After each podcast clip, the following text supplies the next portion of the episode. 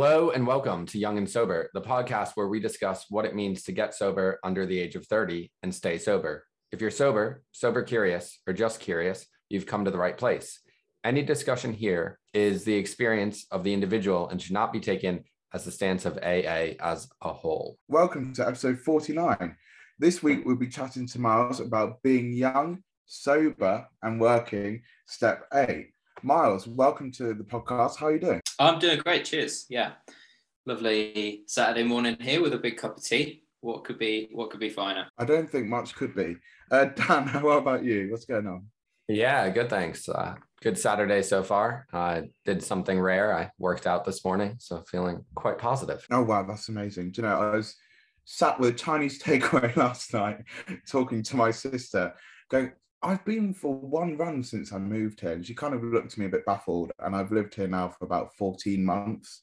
So, yeah, well done to you, Dan. Before we start, we have a question from our listener, Janie, and she says, I've been in AA for about six months now, and I haven't had a relapse. I hear a lot about relapses in meetings, and I really struggle to relate how can I help deal with this and feel more part of the meetings that I'm in? Miles, I wonder what your experience is with this. So in terms of in terms of relating to, I think the you know what what we kind of had a brief chat about before was this idea of struggling with the shame of coming back and the potential for judgment. And I think the way to relate to that is you know thinking of it in the same way as, as like I would, I would have any other kind of shame in a meeting. Like I can, uh, you know, having been sober for a while, I can think of myself as having like a certain position in in AA, which is which is nonsense. It's you know it's non-hierarchical, and and this idea that if I have,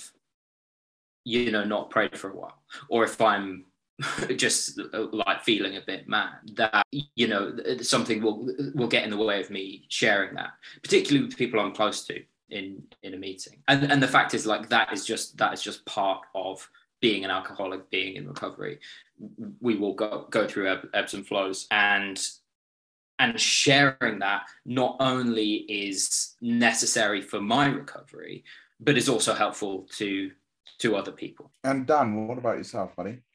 Yeah it's, it's really interesting. So i've been in uh, for five years now and by the grace of God, higher power, whatever you like to call it, and working the program, I've I've not relapsed since my first meeting. And I, I Miles was laughing with your answer of like, you know, ra- laughing by relating of the idea that I have a hierarchy, right? Like, oh, I've, I've been here five years, I'm I'm established, people know me, and you know, um, it's all in my head, right? We're all equal we're all trusted servants when we hold commitments. For me i the way i related i remember early in i was in a meeting and literally everybody shared about having relapsed and i was the only person who hadn't relapsed.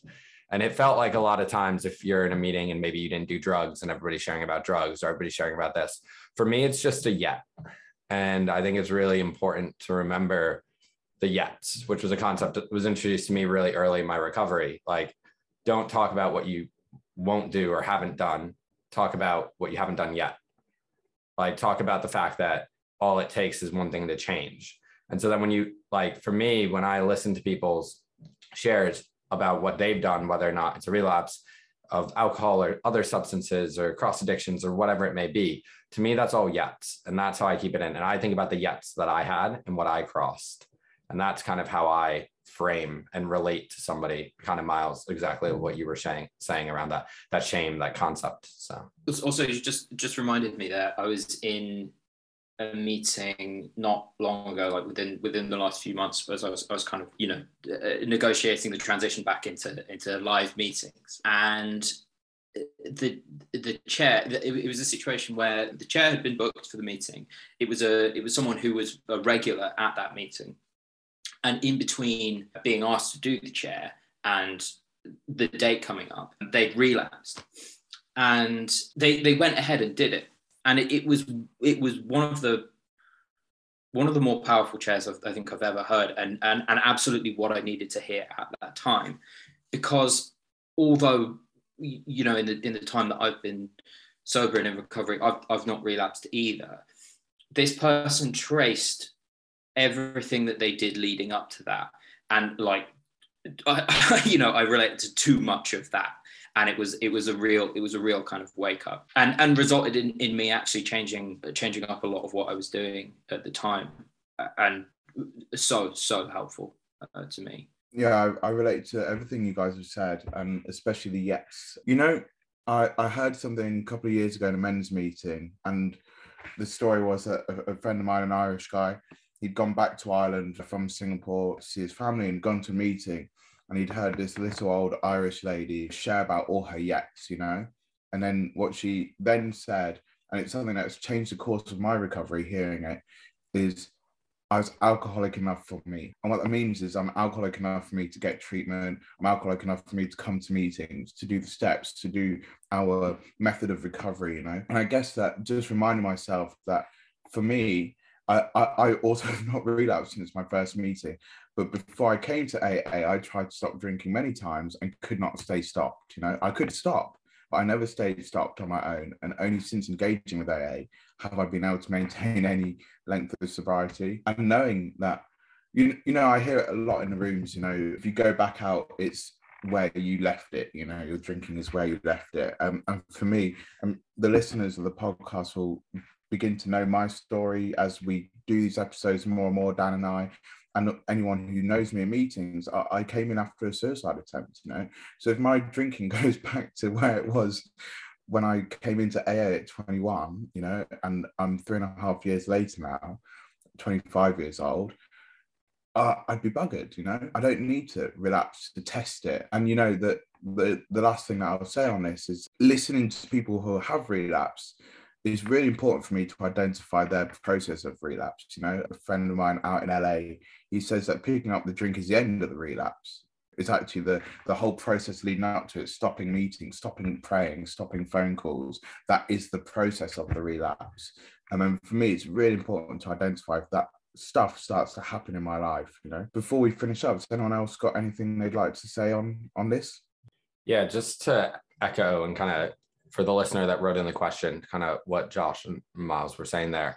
I think the most important thing for me whenever I hear a relapse is that I don't want to say like all the time I listen twice as hard, but when somebody comes back in from a relapse, there's so much you can learn there. Like there's so much, you know, and there's this thing some people will be like, you know, and it's a little too far for me, but in meetings, some people will say, Oh, thank you for like sharing. Thank you for your relapse. It helps keep me sober. I'm like, I'm not going to thank somebody for the relapse, but I understand the sentiment. And so if you're struggling to relate to the relapse, use it to learn lessons, like how Miles was saying that chair was able to spot it out. Josh is saying it starts way before you pick up that drink, whether or not that's a one day span or a six month span. People will talk and trace it back, especially when it's a relapse, when somebody had a lot of time. There's that early in relapsing that you see, but then also, like I've been at meetings where people 14, 20, 30 years sober relapse, and you listen to that and you get so much to to learn from. So even if you don't identify it's maybe an opportunity where you just listen and try to soak in and learn from it. Thank you both so much. Um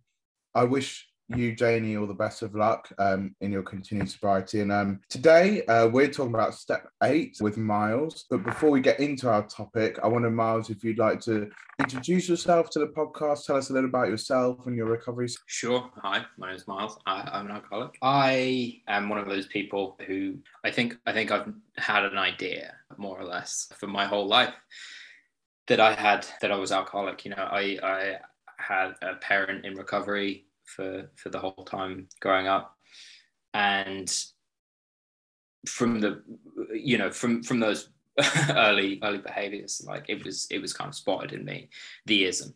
And it once i once i started drinking you know in my early teens it was it was just very clear. And there's a lot of stuff that that looking back on it now were were symptoms of, of, of alcoholism that, that that i wouldn't have recognized. But but i did know well enough to to hide from people. You know, I remember ex- uh, describing to a friend that, that feeling that you get once once all the drinks have run out. You know, and because you're a teenager, you can't get hold of anymore, and this kind of frustration and anger comes up in you and he just looked at me with a completely blank blank expression. No relation at all to to that, that, feeling. But but it was something that i felt so so strongly. You know once i once i started i, I had this real real strong compulsion. And and the idea of, of of sobering up was was just something so so difficult and painful. And and so I drank like as a just as a binge drinker through my teens, and I was terrified of it like you know I I knew that I would I would either die or have to get sober at some point. And and and through that drinking those seemed like equally unfavorable options. But as my as my teens progressed the blackouts got close closer and closer together. I upset more and more people started to you know interact with the police on a, on a on a more you know more regular basis. And eventually when i was 20 i was at a friend's house party and we were up on the roof and i was in blackout.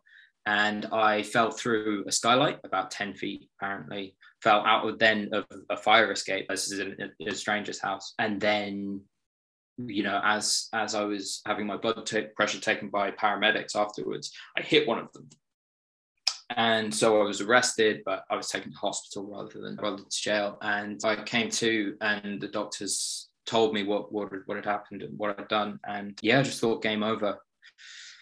And I was so lucky that I had that connection to AA already, uh, having a, having a parent in the rooms. I was persuaded to to go to a meeting, which was the the young the young people the Richmond Young People's meeting, which was in its third week. It it had just started when I went along, and they were doing step three, I had no idea what everyone was talking about. But but the the the person doing the chair said that he had to to carry on smoking weed, and that had always just led him back into drinking, which was annoying to me at the time because that was my plan. I was like, that was never really a problem for me. You know, that was my thinking at the, at the time. I never, you know, I never blacked out from smoking weed. I never damaged anything. I never tried to fight anyone. I never got beaten. Well, yeah. Anyway, the consequences were not as bad. Uh, suffice to say. And and so I thought that would be fine you know that would that would be how i would manage and there was something about the way that that guy spoke it's completely i just completely believed everything he said and there was there, there seemed to be this sort of insight and and ease and honesty that i figured couldn't couldn't be just someone talking you know this had to be like a prepared script that that he learned and memorized. But you know, over the over the next few days, I heard a lot of people talking in a similar way, and that was really appealing to me. But the the most important thing was that after that meeting, someone bought me a cup of tea at the, the Nando's around the corner and told me where the where a meeting was the next day, and and that meeting was went on to be just a huge huge part of my early recovery you know i made i made some of the some of the closest friendships that I've got in that meeting. That's where I got my first uh, service position. It's it, it's moved. It's moved now a Thursday night. I think it was on a Tuesday initially, and it's always it's always lovely to drop back into there. But that's yeah, that's the that's the gist of it. I'm now nine years sober, living down in Brighton, and yeah, thrilled to be here. Thanks so much, Miles, for sharing with us about how you came in and everything, and just fantastic to hear about your recovery so far. This week, we're talking about step eight, which for the listener is made a list of all persons we had harmed and became willing to make amends to them all.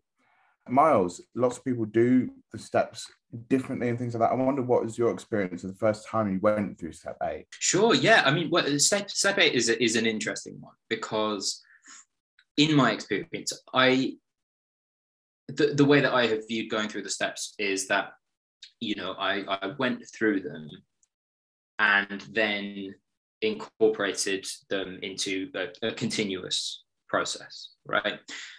But part of that is that step eight then kind of gets absorbed into step 10, which means that, that a lot of my kind of experiences that I think of as directly associated with step eight are from the from the first couple of years of, of my sobriety when when I initially made that list. And it and it is something that that is part of my continued process. You know, I, I watch out for for having harmed having harmed people and and you know where and how to make amends.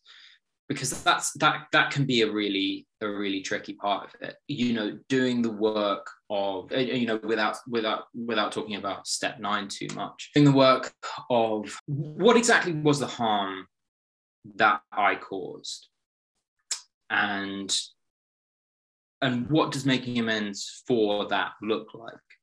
And a lot of mine were to do with people I had either either held at a distance or cut off entirely as a result of shame around my drinking you know and and of course there was the paramedic that i hit there was the person skylight that i broke there was there were uh, in incidents incidents like that um, and and and one one of those was i had a really close friend someone i was very close to at college you know part of part of the the sort of core friendship group that I was in. And one night I was just at, at her house with a with a few friends, and you know, but everyone was drinking. But of course, I drank to black out because that's just what I did.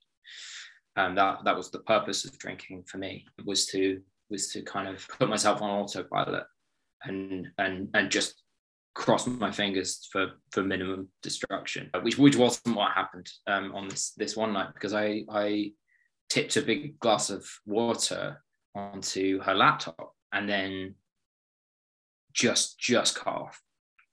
You know she she moved away to to america and and i just i just i just ended the ended the the friendship out of out of shame you know just just didn't didn't reach out. Apart from like a you know a, a very half-hearted apology which which someone else had prompted me to make at the time. And the way that that that, that shook out was I sent her a message, and she moved to moved to New York. I was living in London, and I said it it would be great to meet up and speak in person next time you're um, in the UK, thinking that I would then have six months, a year to to prepare for this. And she replied, Great, I'm going to be over on Thursday. And I was like, and I went along and and you know, I was willing. I was willing to to start paying back the the the, the damage for the laptop. And she said, Oh, you know, when I brought it up, she said, Oh, that that was covered by insurance.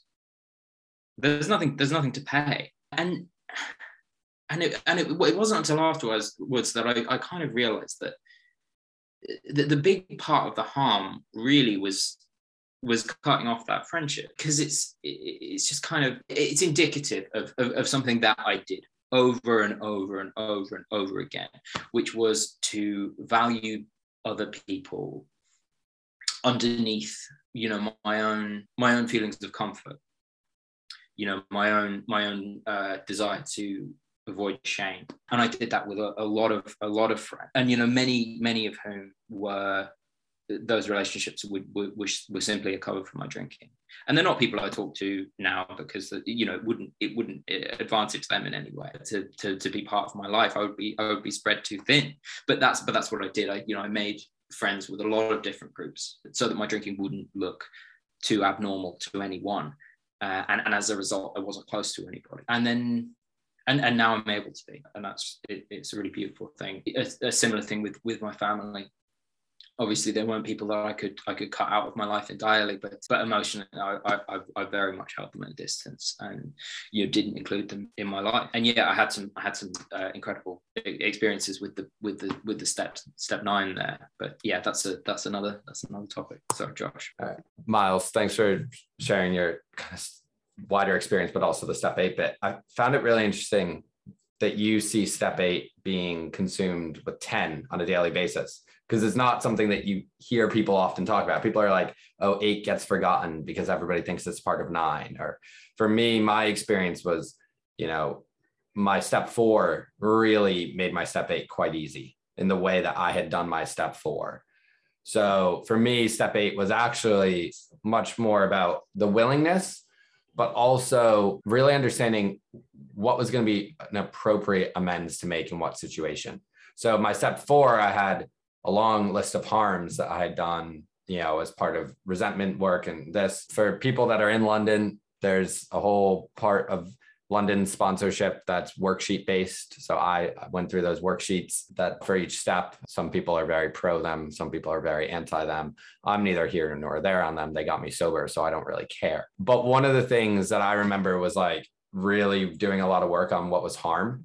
Because if you could identify what harm was, like then you could identify where you should be, like where you needed to make an amends, what was an appropriate amends. Because you know and so i think quickly like the list of harms that i had was harm is when without justification or overriding cause i give rise to physical suffering emotional suffering loss of money loss of or damage to property inconvenience or other stealing of time and then the sixth one is heart of harm is harder to understand. It's where i get in the way of another spiritual growth.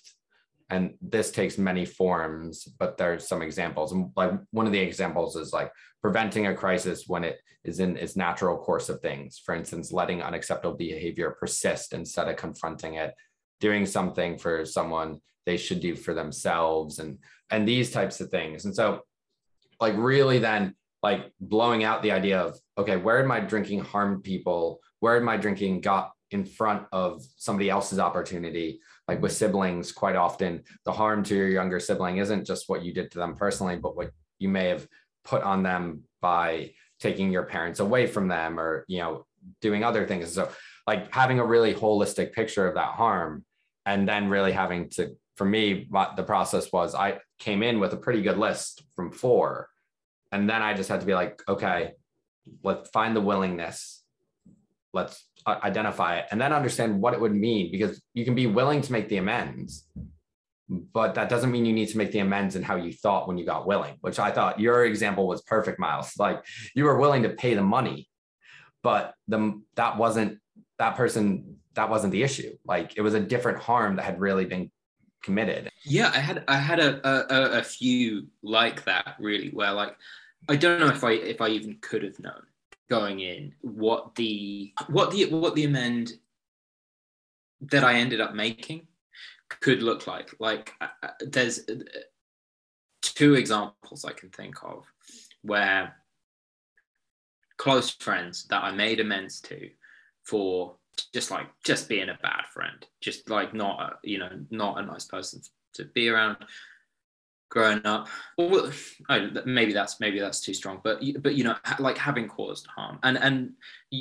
that i think that's really interesting about the the the, the way that you were describing harm there. It's this it's this really nuanced thing and it's not always something that, that you can see or even tell. And also not something that i stopped doing when i when i stopped drinking you know like i that's that's why that's why it's it, it is important to, to to in whatever way you know maintain this process of of of, of step eight where you're you're acknowledging where you've caused harm where you can and and then become become willing to make amends. But yeah, but yeah so i had a, a couple of people who I made the amends to. The conversation that we had around, you know, how I'd been and and and and how the, the sort of the shape that our that our friendship had, had taken. And then later on ended up bringing them to meetings. Like whether they you know whether they they, they stuck around or not. And that being the actual lament and and i think it's really interesting what you what you said about getting in the way of of someone else's spiritual growth. And and and like whether they stick around or not potentially being able to help them along with that as as part of an amend. Yeah so and i know like every time we talk about step eight we try not to to go into step nine right? And it's this, it's a balancing act. And it's like anytime you do a, a share at a step meeting they're like oh we're doing six seven or eight. You're like oh great. These are the ones that like you know. I mean i can do a bit better on six and seven. Eight's always a tough one. But i think eight is i, I was just like reading back some of the the stuff from the 12 and 12 around the or uh, 12 steps and 12 traditions and the word understanding heart like for me when i think step eight i just think about really trying to understand what i did to people and like one of the the secrets of am- the amends world is that there's this thing called a living amends, and that there's and a living amends can be that you don't interfere with that person's life. Like you know the concept of white knighting into somebody's life is not necessarily a good thing, right? Like the idea that you come in, look at me, I'm sober, I'm this, I'm this, and and yeah, I was crap to you, but like my life's better now. And so often that that is harmful in itself. And understanding that process, and that's why, like for me, you know, I remember there was a lot that I did around what I was not going to do, like because our lives had separated, and you know, for me, one of the things was with eight and nine and ten and being continuous there were people that I didn't have on my initial eight list or on my initial nine list of the amends that I, I went out and made, right? That then after time, there was still something there. And, you know, I, my, my sponsor's like, all right, well, at this point, I think you need to put it out there, you know, and, and it's about you being willing because maybe they weren't on the list, not because it wasn't right, but because you weren't willing. And so like, there's one that I just put out there and that's it. Never got a response back, never this. But I, I, I that the willingness was was sending the message, right? Like, you know, if that person chooses not to then engage or for whatever reason, that's a different, you know, I, I've done my part. I've done what I could, you know, and actually they them responding not responding maybe that they don't want me there and it would be more harm for me to continue to try to make that amends and force myself on that so eh, it is, I think, there's so much subtlety around this type of stuff. Yeah, absolutely. I've got I've got a situation like that that you know every every now and then I I kind of I, I come across this guy who we were friends like into eh, you know from from when I was at college like into my early sobriety and I noticed a few years ago that he had like unfriended me on Facebook. I have no idea why. And there's part of me that that wants to you know really charge in there apologizing for everything left right and center but the fact is that he doesn't he doesn't want me in his life for whatever reason and my you know and and and I might I might get to a get to somewhere else with this but like right now if i'm if i'm entirely honest with myself my motivation for wanting to make amends to him is because I don't like the idea that someone doesn't like me. You, know, it, uh, it's it, it, it would be a purely selfish thing if I did it now. And and you know, like I may get I may get more clarity on that and be able to make either an informed approach. But but what I what I feel right now is that the best thing is just just let this guy live his life in you know in, in the way that he's that he's decided to. And it's and it, it is difficult because i yeah i just i just want everyone to I, I want everyone to think i'm great. Yeah. But they don't.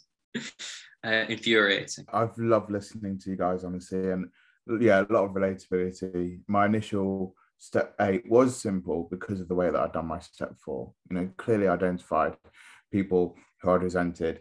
What's my part in it?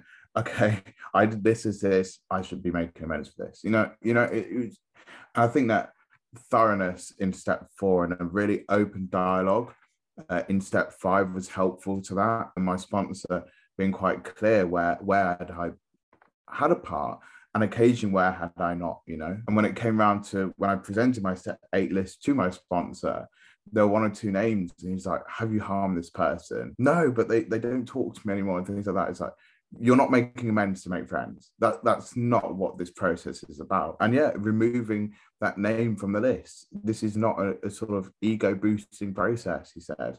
Um, and that was really important for me too you know? I wasn't going there yeah the process of amends is not about making friends it's about righting my wrongs and things like that. And if there hadn't, at the end of the day, if there had been no wrong, these people maybe just have moved on, you know? So I relate to both of you when you've discussed things like that. I've definitely had a recent thing about amends, which maybe I'll get to talk about a little bit later.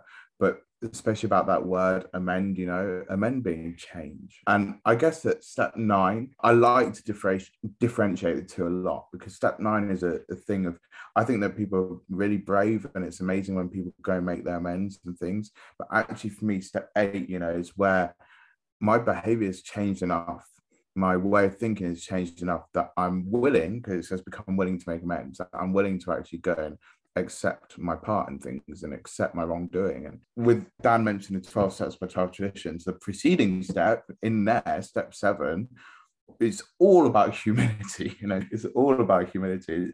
It's a very purposeful, I think, preparation for becoming willing to make amends to people.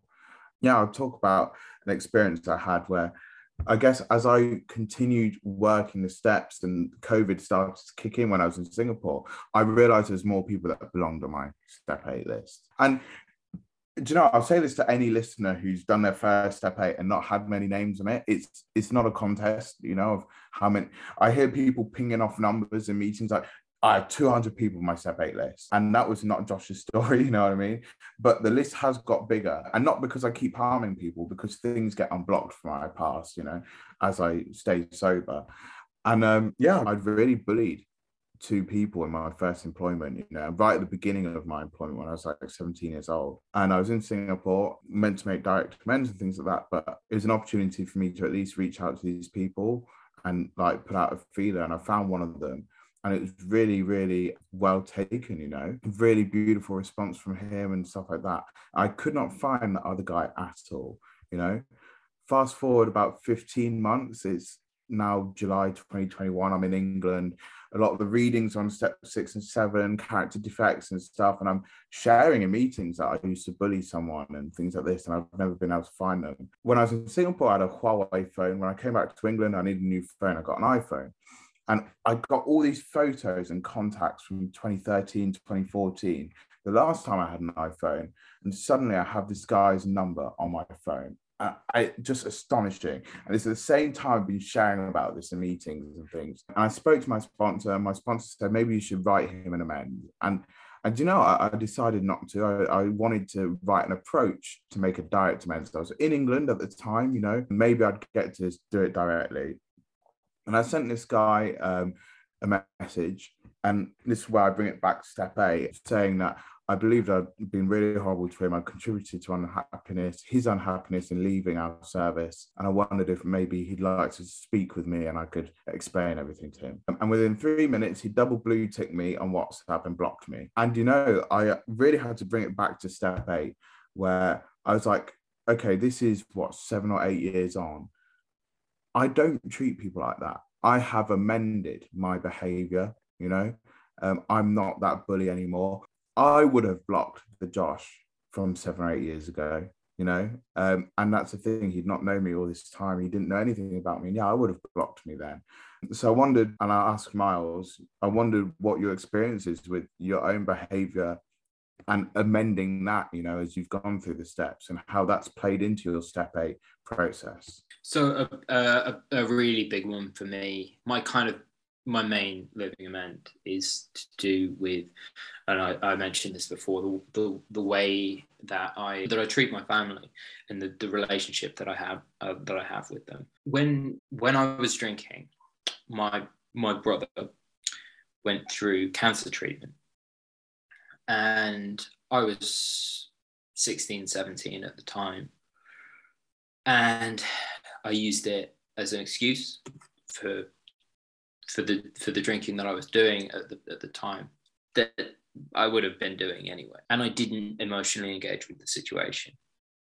And I didn't offer any support to my parents or my sister. And last year, or no, year before last in 2020, my, my brother my brother was was fine in the end. Last year in in in 2020, I lost my dad to cancer, and you know part of part of it I believe is is is just growing up, you know, and being and and being able to do these things differently. But the way that I was able to offer support and connect with my family and even just be present, you know, like physically there as, as well as emotionally present is is as a direct result of doing all of this stuff, right? You know, of taking inventory, of of making amends to people, but but just of having that of built up a practice of regularly communicating with with the people in my family, which was which was part of part of the amends, and it and it meant that I was able to be there and continue to as well because it's it, you know it's it, it's not one of those things that you can just tick off and be done with. And and and you know what? I get a lot out of it. And and and that's why I do it now. They're they are interesting people who I love and I love talking to and I love spending time. And and you know what? So am I because I've amended my I've amended my behavior. Yeah, yeah, that'd be the main thing. I think the really interesting thing for me around how my behavior has changed is the most basic one. I'm not drunk and blacked out. And going back to the becoming willing to make amends, like because there's you know identifying the harms and then the willingness, right? And and some of that willingness comes quickly, and sometimes it comes really slowly. And sometimes you're initially willing, and then other times you're not. And I have an amends from my first list that's still right here, like on my back shoulder. And I'm willing to take small, very small steps forward on it on a somewhat regular basis, but not tackle it fully. And it's a financial tax thing. And it's, but, but I, I it's actually something that at this stage of my recovery has, has come to the point where I actually need to get really willing. Like I need to just solve it. It's going to become only more and more troublesome. And so while I've done the 12 steps, one of those first willing things has become less willing. And then ones that I wasn't willing at all when I first was doing it, like came w- willing and got them done. Right. And so it's a, it's an interesting thing of, of how these evolve. But for me, you know, like I don't know if you did a, a, sane and sound ideals at any point during your step eight or maybe step four. People do it at different stages, but you know, that's that change in behavior, right? Like, what, how am I supposed to act? What does this look like? You know, how do I stop harming people? And how do I present my life in a in a positive way and live within my, you know, financially, live within my means, family, show up, listen, do those things, like not be drunk, right? Like the number one living amends I have is that I will not put my family back through what I have done. And the willingness to do that, I find daily, right?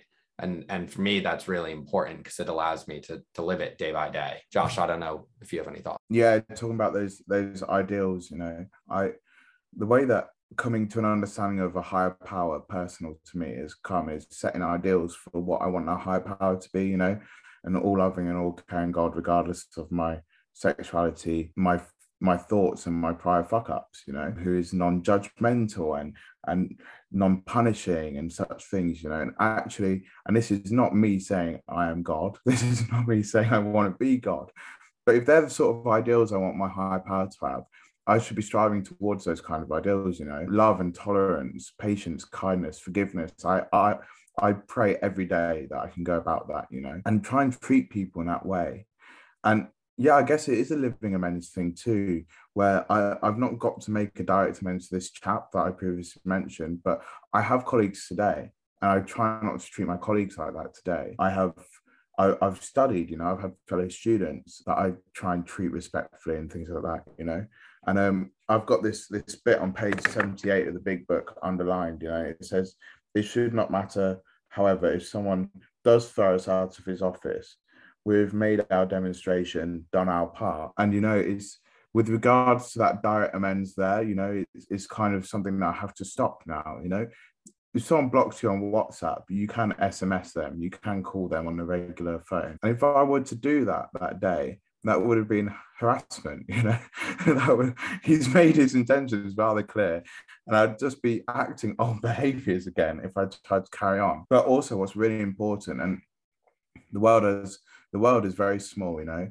And if I ever bump into this chap in the street or something, you know, it's about remaining willing to to actually, if I bump into him, I will make amends, you know if I bump into him, I will make it right to him. And got to be something that goes on throughout my life. You know, I have a friend and he he he has beautiful recovery. 20 over years, I think 27 years. He, he his sponsor told him to have a, a, book, you know, for his eights and nines, and and everyone gets issued a, a whole page in his book and correctly done. You know, the financial amends, for example, what is the interest rates with interest, you know, and once he's done it, and and whether it's an amends to a person for their harms. Is this case closed or is this a continued thing? You know, and I know that for this chap, with regards to reach out to him, it's case closed. But I have to remain willing.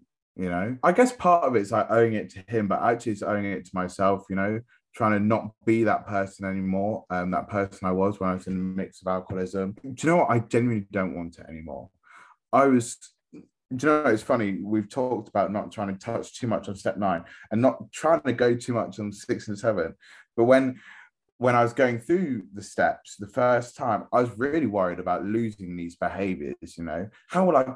I'm 20 something years old. How do I climb the career ladder if I can't barge people out of the way and go on top of them and push them down? And think, how, how will I ever succeed in life if I don't get to do that? If I have to be loving and tolerant to everyone, if I have to make amends every time I hurt someone, whatever, you know, and um, it was something that really worried me. As a young man um, at the beginning of his career as well as sobriety and actually watching the way that I operate in a team and things like that, trying to live by these principles, it's far easier. It's not always easy as in if there's a stressful situation, continuing the principles, but it's far easier having friends. It's far easier getting on with my colleagues and and not having a, a tense working environment, you know. Yeah, on the uh, the sane sober ideals. I think the I, I, I did it as part of my step four, but I I, I, I only did the we only went through the the the ideal as part of the sex inventory, and I completely misunderstood it, and it wasn't until after I think a couple of years after I'd done my my first one of those that that I realized because someone was sharing about it in a chair that it was an ideal for me. Like it was an ideal for my behavior not for everyone else's behavior. You know it, it, it wasn't a, a, wish list of, of things that i wanted in another person but it was actually an, an ideal for for how i should be behaving. But I, I have since updated it a couple of times because you, you know it's it, it's something that's that's ongoing and i and i have realizations about you know about about different ways that I can do harm and different ways that I can do good, and and and and what different situations need as as as I grow up and as as my sobriety progresses. Yeah, I, I totally agree. And you know the the sex ideals? I remember going through that, and actually, it's it's applicable to all of my life. You know, yes, it's written in that part of the fourth step in the big book, but it's applicable to all of life and how I treat people, the respect I have for, for other people around me, and things like that. I wondered, and I wanted to ask you both a question. I'll ask you first if we were talking with a newcomer or someone like that who's going through the steps the first time, what advice would you give them on their step A, especially having done it now and lived in it for a few? So, my first thing about step eight is bring whatever you did in step four with you because you're going to need it. For my advice for a sponsor working with somebody, the best thing my sponsor did when we were doing my step four was like put an asterisk next to this one. We'll come back to it later. So then when we got to eight, he's like, hey, those asterisks, there you go. Let's start with that. So and I think the other thing is understanding harm, that kind of first bit I talked about, and understanding willingness, right? And, and being willing, right? We, we talk about it when we first come into the rooms. So think about you're willing to go to any length. That's what you we talk about when you first come in. And this is where you find out if you are, right? Like for me, my first willingness was like trekking through a, a desolate industrial park in Dubai to get to a meeting when a cab dropped me in the middle of nowhere and I didn't know where the fuck I was. That was I thought that was willingness. No, willingness is sitting there and writing an approach, right? Josh talked about this. Like making an approach to someone, putting out in the ether, and you don't know what'll happen. You don't know if there's legal consequences. You don't know if there's personal consequences. You don't know what it is, but you're you know that it you need to stay sober more than any of that other stuff, right?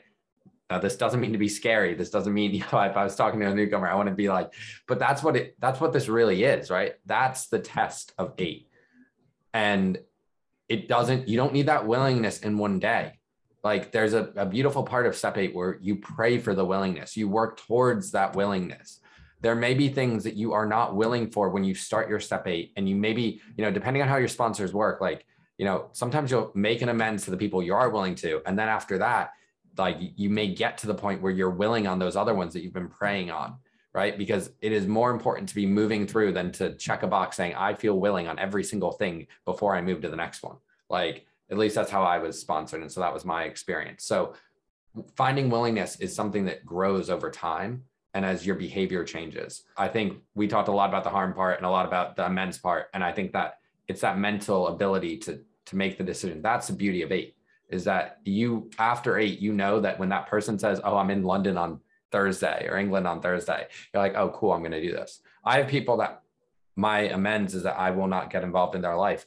But if they start talking to me, that's a different story, right? If they see me on the street, they engage with me, and I assess that it's not like they want to continue. I, I need to clear my side of the street. I need to do that amends. I need to that that situation changes. That's what the willingness is because you don't know what life throws at you. So that's when I think of my advice is, you know, take your time, understand the step, get your list, you know, have that first list and make it short because you can always add to it. Like find who you're willing and, and move through that. Thank you so much, Dan. What about you, Miles? Yeah, I agree with all of that. And um, one thing I was told was uh, don't go in half cocked. You know, do do the like do the necessary sort of investigation and and bringing bringing things from my step four, bringing all that information was was really really helpful to me because you can you can put it on your list and it, it might be that after after doing the writing and and and talking it through with your sponsor that, that there's actually not an amend that that either needs to be made or is appropriate to be made there. But you can still do that work of, of, of, writing it out seeing what your harm was is becoming willing and then and then not doing it. You know i, I had a lot of apprehension um, to even coming into the program partly based on having watched a seinfeld episode where where someone is going around doing doing step nine. And then through the rest of my drinking I would, I would wake up some days being like oh god that's another thing i'm going to have to go around and apologize to everyone for. And and that thing of, of praying for for willingness like that that genuinely genuinely really helped me with with a lot of those. So so yeah i would say don't go half in half cock but also be open to the idea that that there is more to this amend that, that you that you can't see yet. You know it, that it may develop into into something something else that either either you need to take action on or, or just is revealed to you. Yeah it can it, it can be a really beautiful thing. I had an experience making amends to my brother where you know at the time neither of us were were emotionally articulate at all but we we met up and we had we had organized to go and see this film together. And it was about, I don't know if, if you guys know the band The National. So the, it's, it, it, it was a documentary made by the, the lead singer of this band's brother. And, and so we, we met up for like a coffee before the film. And, you know, I, I kind of talked through the, the things that I needed to say to him about, you know, about having having robbed him of peace of mind, having robbed him of, of, of like a proper relationship with his brother, but but not in a you know, not in a in a way that eh, not in a way that I would now. You know, I didn't I didn't have a lot of the language now I, uh, that I have now. I didn't have a lot of the understanding that I have now. And and his response was was you know somewhat blunted and you wouldn't mind me saying that you know he he, he is someone who while not an alcoholic has done has done a lot of a lot of work on himself in in those in those years in between now and then but when we went to see this film the relationship between the two brothers was like very much reflective of, of I think the things things that we wanted to say to each other. And, and there was an understanding of that you know that, that we wouldn't necessarily like had I not made the you know it, it wouldn't have worked if we just got to see the film. You know I, the fact that we had had that conversation before opened opened up this this sort of interpretation. And I don't know for the for, for a fact that he that he felt the same way about it but you know for me for me that it was it was just one of those kind of serendipitous things and and, and having made that approach before it just kind of brought brought out that experience yeah I'd love to mm. do a whole podcast on just awkward amends to siblings because I think we could. I got I had one that was like my brother driving me to the airport and I'm just like, cool. I, I am flying back to London. I got to make this amends. Here we go. Like, and and he's like, oh, you don't need to make an amends. I'm like, no, but I do. Like, you know, the most classic, like, very early recovery sibling amends where both of you are like, well, it's fine. Like, whatever. So yeah, it was it was a good one. Josh, sorry, you were you wanted to come in and I just had to to cut cut in there. No, no, no. I have a younger sister. I totally relate. I um, do you know one thing that that's not been mentioned is that something I've suggested. I have a sponsor on Step Eight at the moment, I've just suggested that he break it into three columns. Actually, you know, guys or people that you're you're ready, you could make amends to now. People that you're not so sure about, you know, people that you would struggle to communicate with, you're scared about, and things like that. So maybe column and a never column a column where you you never want to see that person. You really do not want to face up to this and things like that. And that's totally fine too. And like Dan mentioned about as you go through that process of becoming willing and praying for willingness and and actually facing up to some amends and realizing that often it's not nearly as bad as we would imagine.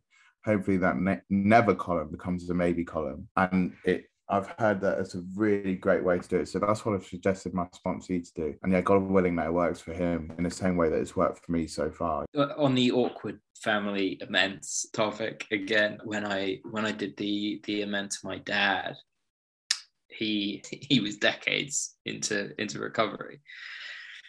Decades sober, like like 30 odd years or something.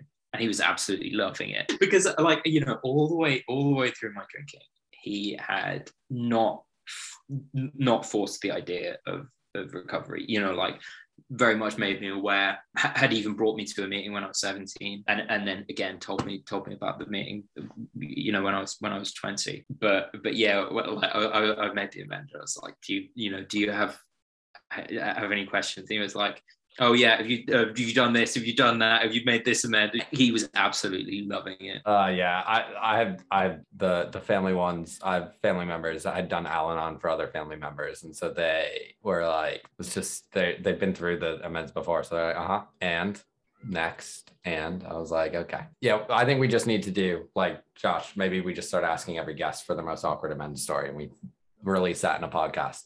It's um, a good icebreaker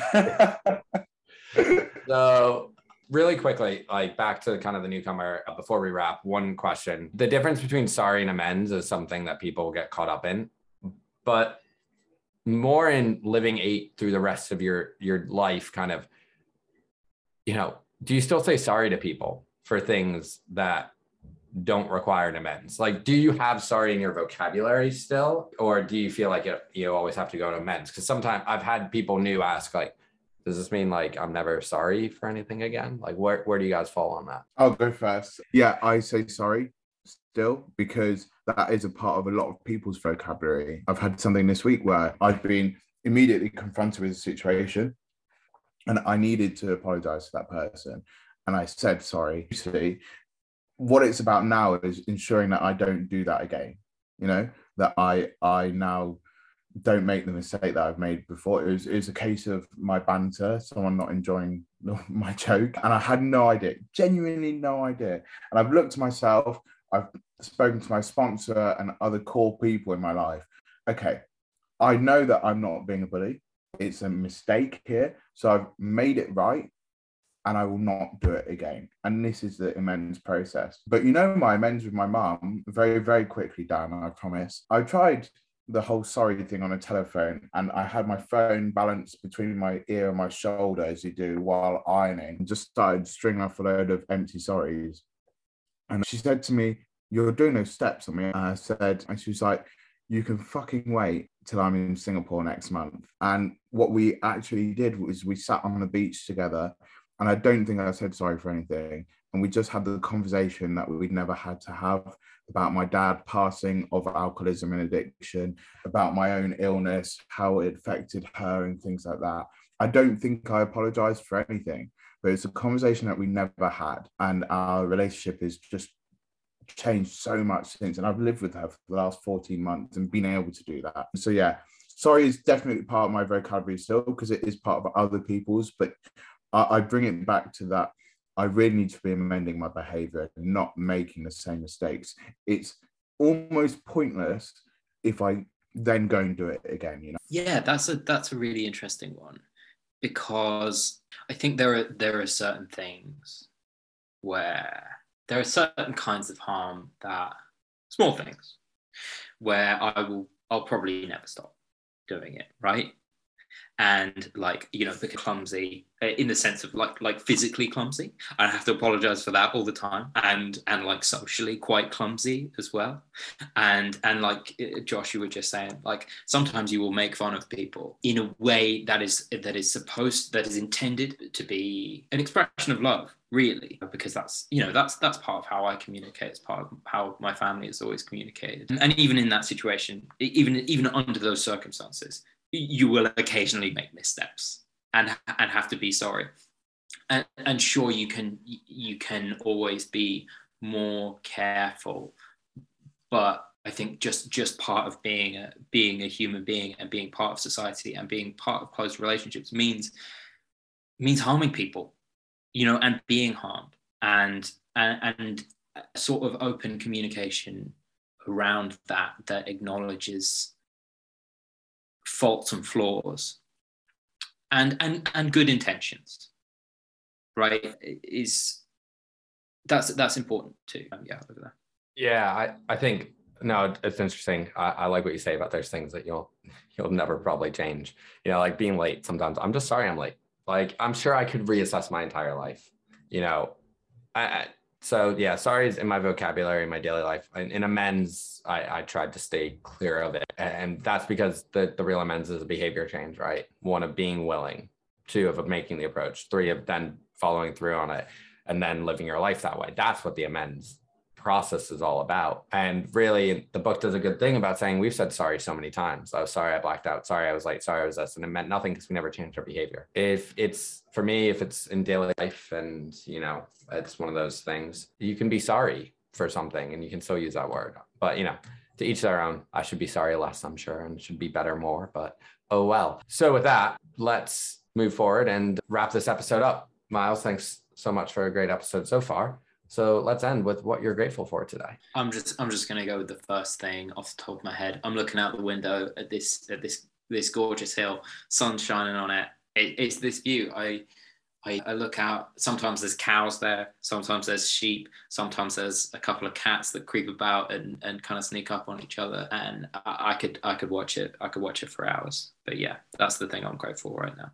For me, I'm grateful today for getting up early, doing a workout, having a simple day. Like I, I, I said at the start, I don't do that often. It was really nice. So I'm grateful for how my day started and looking forward to continuing it. Lovely day with my girlfriend. So just grateful for that. Josh. I'm grateful for my friendships in recovery, um, the way that we can talk like we have today, you know. But tonight, I'm going for a big sober night out with some of the gang in London. We're doing the meeting, we're going for food after, and then we're going to some 90s sort of disco thingy. I can't wait. I'm really, really excited for it. Thank you so much for joining us. We'll be back next week with a new speaker and topic. Please like and subscribe. If you have any questions or feedback about what you've heard today, we would love to hear from you. Uh, you can send us a message on Instagram at Young and Sober Podcast, or you can email us to at Young and Sober at outlook.com. That's it for yet another episode. We are young and sober.